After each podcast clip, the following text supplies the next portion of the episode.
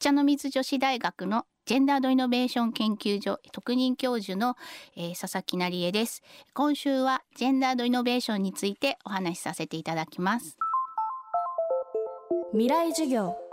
この番組は暮らしをもっと楽しく快適に川口義賢がお送りします。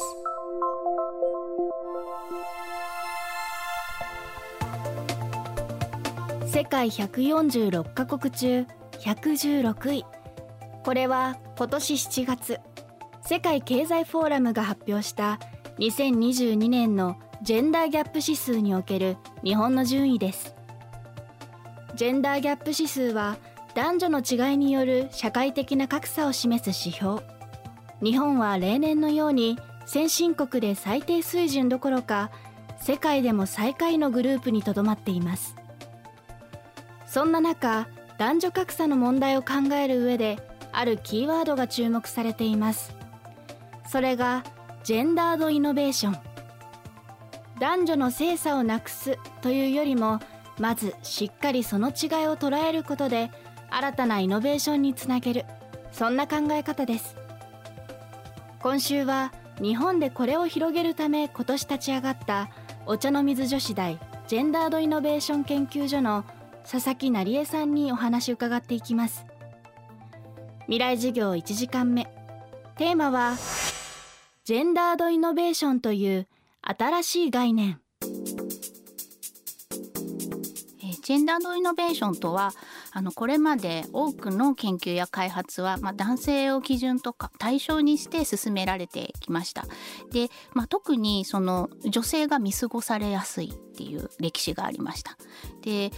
医学生物分野ではやっぱり臨床試験に女性は妊娠とか出産の可能性があるので、まあ、どうしても女性の方が少ないでまたあの動物実験では私生物の研究者なんですけれどもその学生の時にもうメスは青春期があってオスよりデータが ブレやすいのでオスを使いましょうっていう風に習うんですね。でも工学分野では多分わざとではないと思うんですけれども開発者に男性が多いということで、まあ、無意識にその女性のことを考えるというのが見過ごされてしまっていたのかなと思います。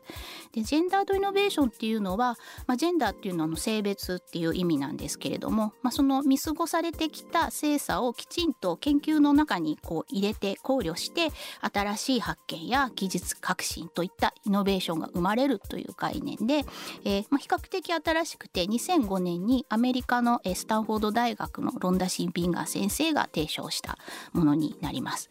で今性差って言いましたけれども性差っていうのはですね性はあの生物学的な性と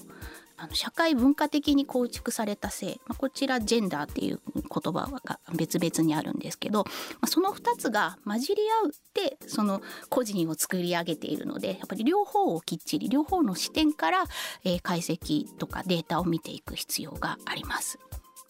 もともと研究の分野から広がったというジェンダードイノベーション実際私たちの身の回りにあるものやサービスは男性中心の研究開発によって生まれたものが数多いといいます。具体的な事例を教えていただきました。研究や実験がまあいかにその男性の中心のものであったかっていう、まあ、それの弊害として、えー、いろいろ報告されているんですけれども、えっと、男女で薬のこういろいろ作用が違ったりするんですけど皆さん薬の後ろのあの箱を見てもあの年齢で15歳以下はっていう分量の変化とかあると思うんですけども男女とかでは多分見たことがないと思うんですね。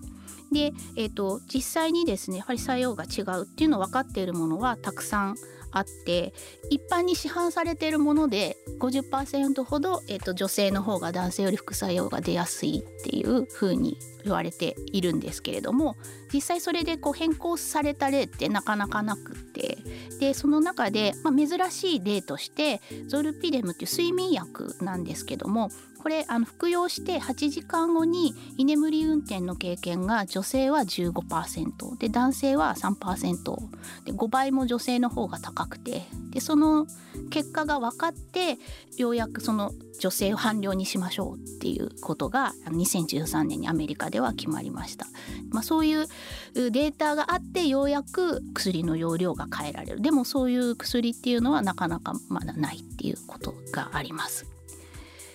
あとは、えー、AI の分野ですね。AI の分野はですね、まあ、ジェンダーバイアスを広げてしまっているというところがあの割と問題になっていて例えば AI アシスタントでは頼まれたら秘書的な役目というかアシスタント業務は女性がっていうようなイメージになってしまうっていうので、まあ、これはユネスコが2019年に確か報告書を出してその警鐘を鳴らして。なのでアップルは変わってですね選べるようになりましたしかつ女性男性の声じゃなくて第一音声第二音声っていうようにそこも意識して変えてきてる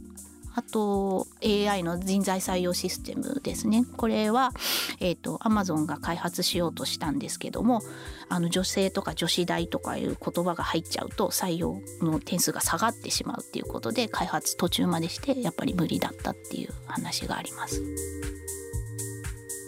未来授業。今週の講師はお茶の水女子大ジェンダードイノベーション研究所の佐々木成恵さん。今日のテーマはジェンダードイノベーションという新しい概念でした。明日も佐々木成恵さんの授業をお送りします。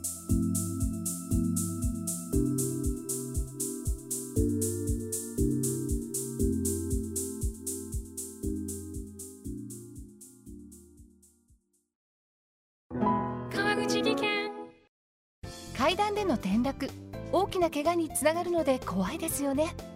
足元の見分けにくい階段でもコントラストでくっきり白いスベラーズが登場しました。皆様の暮らしをもっと楽しく快適に。川口技研のスベラーズです。未来授業。この番組は暮らしをもっと楽しく快適に川口技研がお送りしました。